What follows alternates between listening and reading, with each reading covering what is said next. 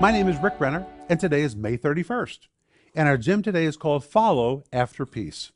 And our scripture is Hebrews 12, verse 14, where the writer of Hebrews says, "Follow after peace with all men." All men.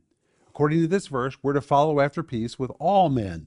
The word follow is the word dioko, a hunting term, which described a hunter who put on his hunting clothes and took up his hunting gear and began to follow the tracks of the animal and the scent of the animal, and he followed and followed until finally he captured his game. That's the word the Holy Spirit uses in this verse to describe how we're to attain peace with all men. We can't wait for peace just to come to us.